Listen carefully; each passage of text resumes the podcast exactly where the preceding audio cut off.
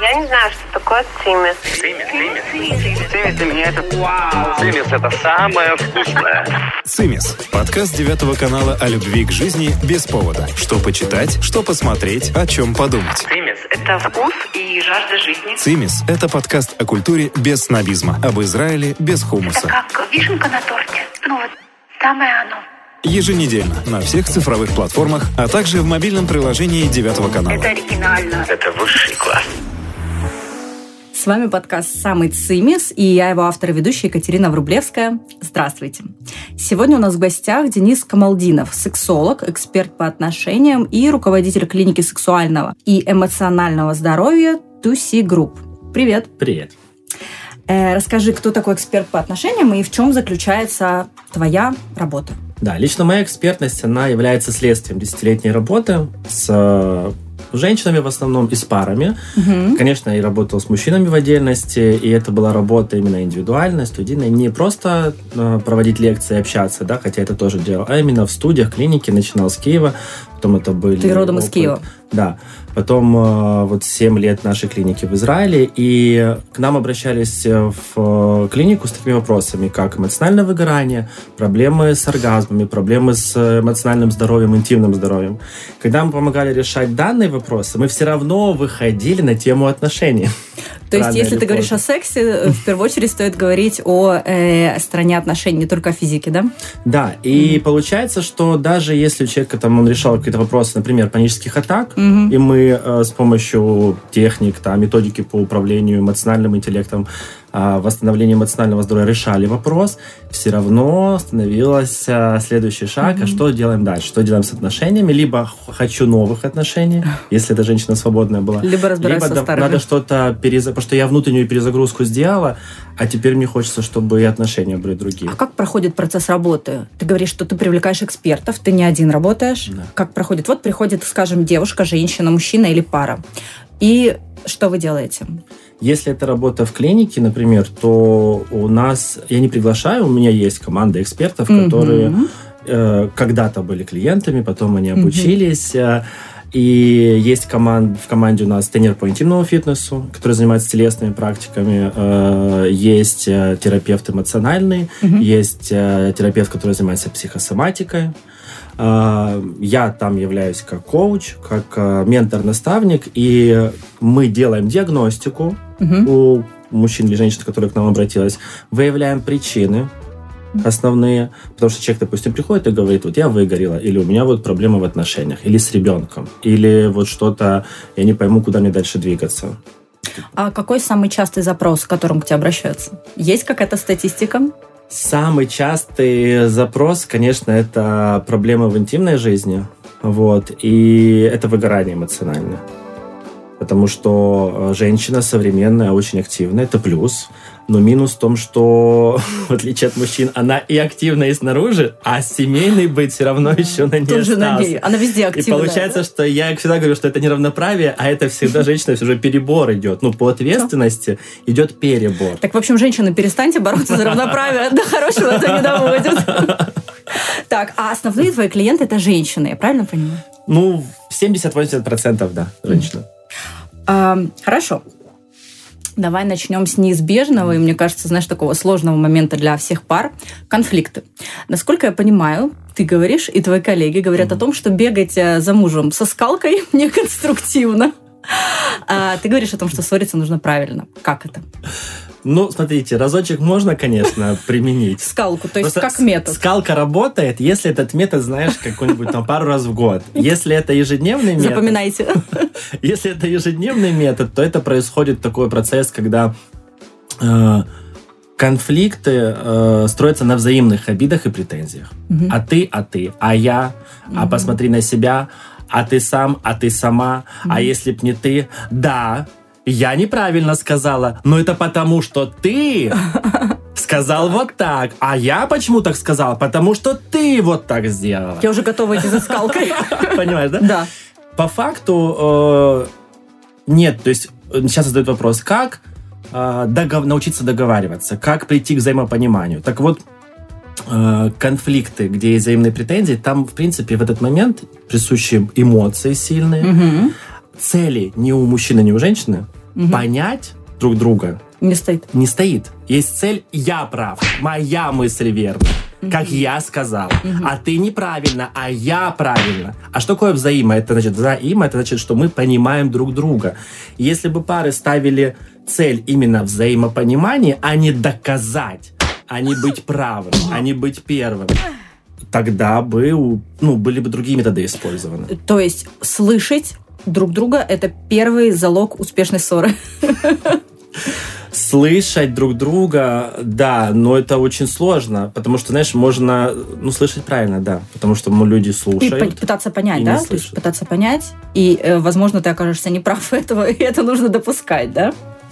пытаться понять. И на- смотри, есть твоя мысль, есть моя мысль, Мгм.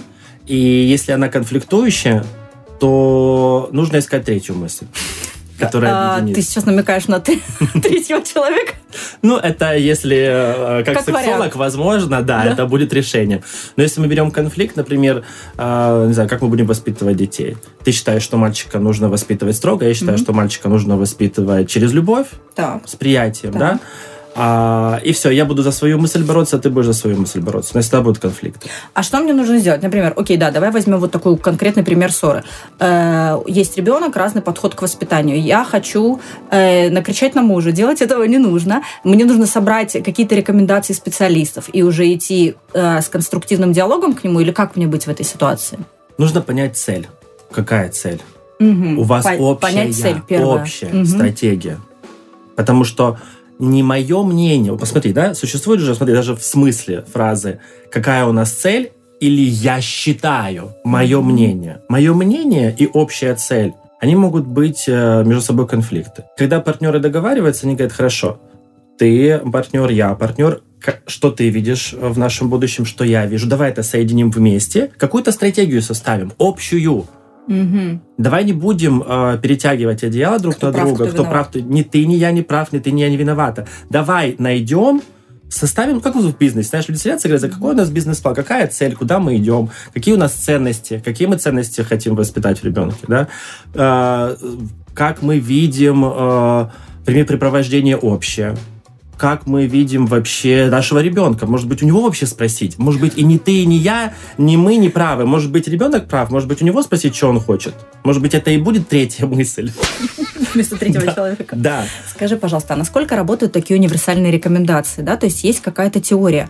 Она, безусловно, правильная, она, безусловно, э, красивая. Но люди очень разные. И если какая-то хорошая рекомендация подходит, скажем, одной паре, то, может быть, для другой это будет смерти подобно. Вот расскажи об этом. Вот, спасибо за это отличный вопрос. Знаешь, почему? Э, Есть разные типы экспертов. Ты спросила, что такое эксперт по отношениям? Я про клинику сказал, про эксперт по отношениям. Есть два типа экспертов. Первый тип экспертов, это называется «делай как я». Я делаю красивый Инстаграм, я показываю, как я счастливый с э, своей женой или там со своим мужем. Мы сидим на пледе с красивыми корзинками, с круассанами, и мы показываем, пишем посты и показываем, какая у нас красивая, счастливая семья. И говорим, что, смотрите, мы добились вот такой гармонии и счастья, делайте как мы, и у вас будет так же. Я поэтому свою жизнь личную никогда не показываю, не потому, что я боюсь, потому что я не хочу, чтобы мой личный опыт, понимаешь, да, Браво. был неким навязан другим. Моя задача, я так всегда, мое мышление было настроено, подстроиться под приходящего человека, понять, что ему нужно, что конкретно в этой паре. Кроме того, у конкретной женщины, которая приходит, с мужчиной Петей, блондином, 29 лет, одна будет ситуация, а у этой С же женщины 65 плюс. вообще будет другая сюда и совершенно другой совет. И говорить, делайте как я, смотрите, вот у меня красивые истории, у меня красивый инстаграм, и делайте как я. Это неправильно. Потому что что будет делать? На, на, на сильной харизме, на сильной... Можно людей завлечь. Можно создать тренд, э, создавать марафоны, и девочки будут постараться повторять, а у них не будет так. И они будут думать, блин, наверное, что-то со мной не так. И что будет? Будет разочарование. Я буду всегда себя сравнивать с э, инстаграмными вот этими картинками, понимать, что, блин, у всех так легко, все с утра откроешь инстаграм, вакуум, пьют красиво. вакуум, вакуум качают.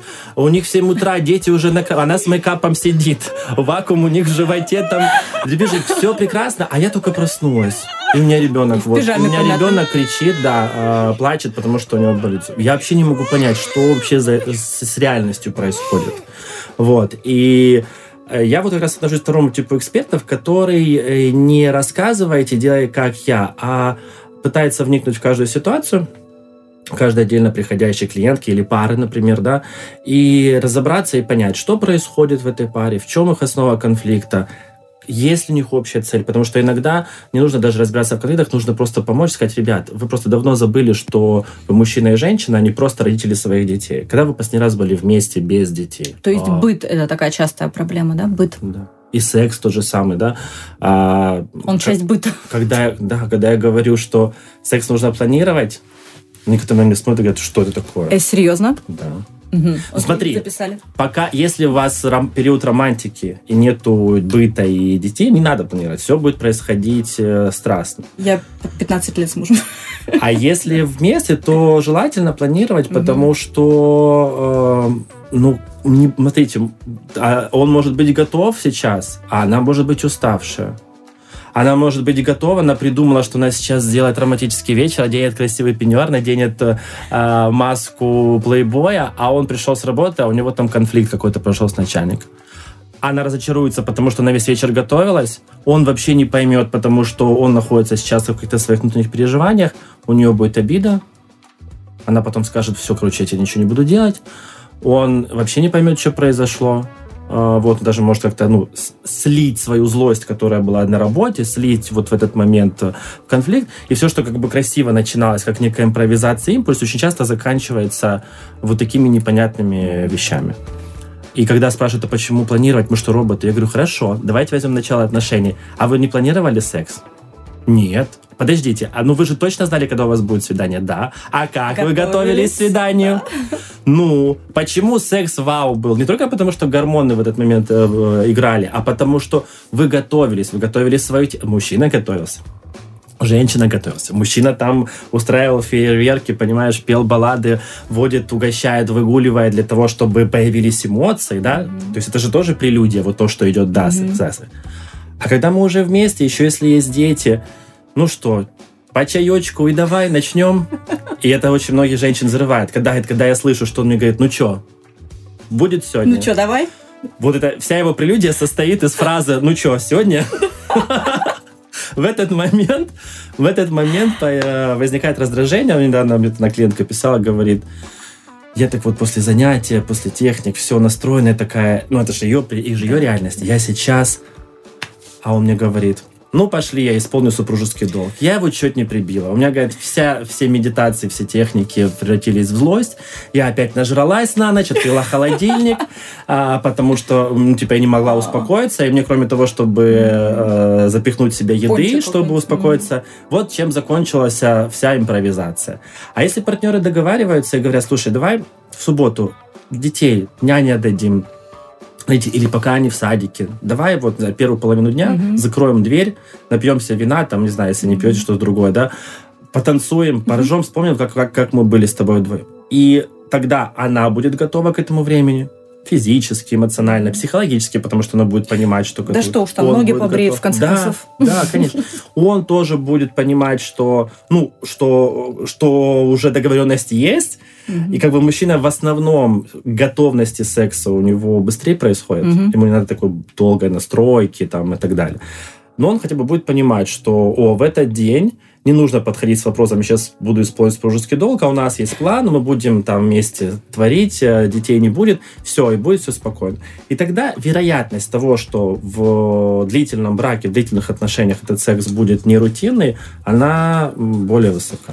То есть, э, э, итак, если резюмировать, нам нужно планировать заранее многие вещи, в том числе и секс, и помнить о том, что у каждого есть своя реальность. Мне очень понравилась эта Мгм. твоя фраза, да? То есть твоя Да. реальность и ощущение того, что сейчас происходит, может не совпадать с ощущением реальности твоего мужчины на данный момент. Давай еще поговорим о самооценке. Ты много писала о самооценке в Мгм. своем блоге и писала о том, что она может быть как завышенной, так и заниженной. Мгм. И, и то, и другое плохо. Я здесь приведу тебе а, две такие полярные ситуации израильской и российской женщины. Мы очень часто с подружками смеемся, знаешь, о том, что есть такой образ российской женщины, которая очень старается. Она старается хорошо выглядеть, борщ варит, самый вкусный, лучше, чем у соседки. А, ходит на работу на каблуках и при этом еще часто хорошо зарабатывает, да? И все у нее как-то ладится. Но при этом она часто выгорает. Угу. И есть израильская женщина, знаешь, которая говорит, хороший ужин для моего мужа – это яичко сварить, и, может быть, какой-то салатик порезать. И на пляже я очень часто вижу тоже, знаешь, такую ситуацию, когда сбегай, пожалуйста, за пивом и возьми с собой детей. Я сейчас, мне нужно позагорать, я очень устала. И муж бежит за этим пивом. Э, связано угу. это с самооценкой, с тем, что у израильских женщин самооценка выше, может быть, чем у российских, у российских ниже. И как ты вообще можешь это прокомментировать? А, несмотря, конечно, самооценка это индивидуальные случаи, но в целом массово, да, конечно, у, у израильтян более высокая самооценка, потому что другое воспитание. Давай пример скажем. Какие песенки поют детям а, в России и в славянских да, странах? Сорока ворока кашку варила, деток кормила, этому дала, этому дала, этому не дала. Почему ты дров не носил, кашу не варил? А через это же все закладываются программы. То есть mm-hmm. ты должна быть какой? Ты должна дрова колоть, кашку варить, а если ты это все не делаешь, то ты как бы уходи, да, отсюда. Mm-hmm. Вот. Дробной силы, mm-hmm. поэтому есть не будешь. Что поют детским песням, израильским детям? Изя шел, Изя шел, Изя денежку нашел. Все происходит просто так. Почему? Потому что ты Изя, потому что ты еврейчик, потому что наша мать, потому что наша девочка. Понимаешь, да? Да. А, приносит э, советского воспитания, давай последовать, ребенок э, рисунок нарисовал. Обычно мама дорисует и скажет, вот тут надо еще вот так, поможет ему, скажет, как надо сделать лучше, потому что она считает, что это любовь принесет каляку-маляку порванный рисунок израильской маме, скажет, боже мой, Это гений, гений, гений, гений, да? да, как в том анекдоте, что а, израильская мама говорит, Изя, э, ты до работы встаешь? Она говорит, нет, я до сих пор тебя не видела в списке нобелевских лауреатов, вставай, иди на работу. Вот, поэтому, конечно, вот э, изначально другой посыл, mm-hmm. другое, что ты лучше, что есть вот немножко такой избранность, mm-hmm. да, и в целом это формирует адекватную, иногда завышенную самооценку, но тоже люди завышенная самооценка самооценкой страдают, потому что они теряют реальность и оно не выглядит нелепо. Знаешь, mm-hmm. когда люди слишком... Раздутое эго такое, Раздутое, да? да. И они, и они потеряны, потому что какую-то обратную связь в виде того, что с них смеются, или иногда бывает такое, или люди оценивают их, или не хотят там сотрудничать, они не воспринимают, что, наверное, что-то я делаю так. Они говорят, ну, они просто идиоты, не понимают, что ну, они что даже я не, такой гениальный. Им сложно с завышенной самооценкой увидеть вообще фидбэк от внешнего мира э, и быть адекватным, mm-hmm. да? А заниженная самооценка люди страдают вот этим вот... Э, вы, вы прекрасно врите. Что вы, что вы? Я просто голову помыла, да? Вот. Какую-то кофточка какая красивая. Ой, да это на распродаже стоит всего лишь 90 э, шекелей. Ну зачем? Для чего, для чего эта фраза? Тебе просто сказали, ты прекрасно вредишь. Тебе сказали, как ты э, красивая кофта. Для чего рассказывать, что это стоит недорого? Для чего рассказывать, что ты просто помыла голову? И так далее. А твои клиентки, твои э, женщины, которые приходят к тебе на консультацию, они чаще страдают от завышенной или заниженной самооценки? И, те, и такие, такие приходят. Такие. Потому что если мы берем отношения, женщина с завышенной самооценкой страдает Сейчас дам пример, сразу объясню, и то это сокращенно временно подкаст. Я всегда задаю вопрос на мастер-классах. Вот смотрите, э, ко мне приходит женщина и говорит, «А, у нас есть проблема в отношениях, и в этом во всем виноват он. А вторая женщина приходит и говорит, у нас проблемы в отношениях, во всем виновата я, что мне делать? И по факту эти две женщины отличаются только одним – самооценкой. Женщина, которая считает, что во всем виноват ее мужчина, у нее завышенная самооценка, и она считает, что она идеальна, угу. и во всем виноват он. Женщина, которая считает, что во всем виновата она, что она недолюбила, недоглядела, недокормила э, и так далее, недоудовлетворила, и то, что даже он изменил, это тоже она виновата, потому что было бы лучший секс, и было бы она не занята, занята бы не ребенком, а им, то, скорее всего, бы этого не произошло бы, то вот эти две женщины, я просто самые крайние беру формы, да, да там же могут быть более средние такие э, проявления. Получается, что по факту ситуация одна и та же. Просто завышенная самооценка женщина будет считать, что во всем виноваты другие люди. Угу. Заниженная самооценка женщина будет считать, что во всем виновата она. А женщина с нормальной самооценкой будет считать, что виноваты оба. Правильно понимаю? Она не будет считать, что виноваты оба. Она поймет, что виноватых нет. Она будет э, понимать, что есть ошибки, какие мы допустили, и делать вывод из-за всех ошибок Мгм. допущенных. Так, у нас сегодня получается очень длинная беседа, поэтому мы разобьем ее на две части и обязательно послушайте нас в следующий раз. На следующей неделе наша вторая часть подкаста. Спасибо. Цимис это самое вкусное.